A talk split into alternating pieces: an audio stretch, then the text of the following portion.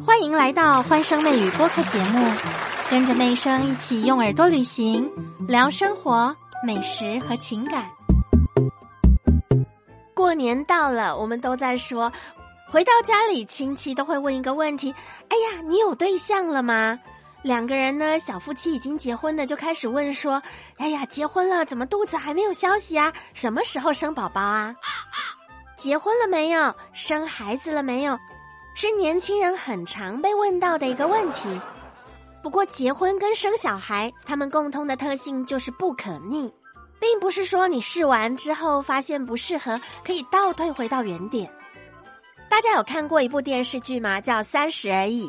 我觉得我在看里面的钟小琴跟顾佳啊，他们的婚姻，我看的真的是捏了一把冷汗。其实外人看起来，顾佳的家庭是最成功的，不过她也经历了老公出轨。钟小琴跟陈宇的那一对，有点像合租式的婚姻，也走到离婚。当然啦，在电视剧里头很浪漫的安排他们离婚之后又复婚。哇哦！不过在现实生活当中，又有多少对真的能够这么幸运呢？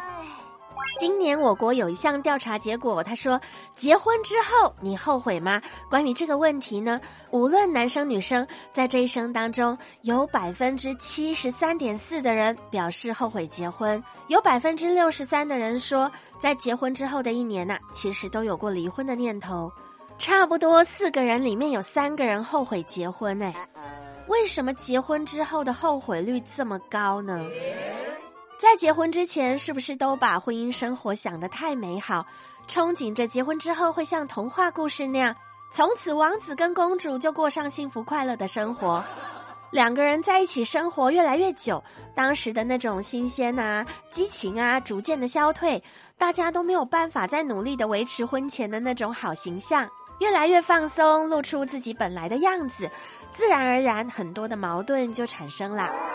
妹生有好几个闺蜜哦，她们都跟我说：“妹生啊，你知道吗？其实我跟我老公现在两个人很少亲密行为，我们也很少聊天。我们两个人之所以还能够继续生活在一起，都是为了孩子。如果身为家长，你听到这样一段话，你的感觉会开心吗？”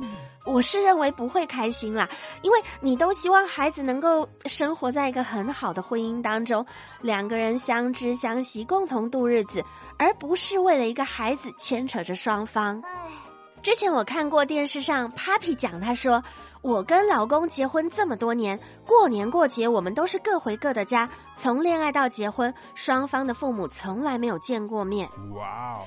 来，所有的女生们，我们来自测一下，听到上面这一段，有多少人出现了羡慕的感觉？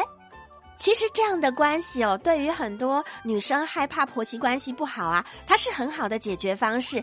但是在所有的婚姻、所有的夫妻当中，又有几对能够做到？嗯。像《三十而已》里面的许幻山，他的人设并不完美哦，不像顾佳这么优秀。他的老婆顾佳呢，一步一步在催促他不断的向前进。我们可以说两个人的步调不太一致。许幻山对自己的身材没有这么大的要求，他不是很介意。不过顾佳呢，非常注意他的健康啊、血脂等等的，每天晚上就给他弄了健康餐。他说健康第一，搞得许幻山一到吃饭时间就头痛。这样的婚姻呢，给了男方很大的压力，所以最后许幻山他的出口就是出轨。对于结不结婚、生不生小孩，我的感觉是做好自己的准备才是真的负责任。就像游泳一样，你还没有练好、准备好，你能够憋气换气，不要贸然下水啊，不然你溺水的时候，大家又要去救你，不是导致社会成本越来越高吗？我们去思考，为什么现在人的结婚年龄越来越往后延？大家结了婚之后，那么不想生孩子，有很多事情它其实是导果为因。我们要去想一下，在职场上，女生怕什么？她们怕休产假丢工作，二胎妈妈很难回到职场。在婚姻当中，所有的女生都在讲丧偶式育儿，爸爸在哪里？内生是学医学的。所以很清楚，现代许多的家庭结构都是夫妻双方结婚之后把孩子生出来，但是并不是自己带，是丢给上一代。这些问题在没有解决之前，它就像那个装米的袋子，有很多破洞。如果我们没有办法把补丁一个个给打上去，把这个袋子给修补好，我们只是往里面不断的加米，不断的加米，随着里头的米越装越多，漏出来的米当然也越来越多。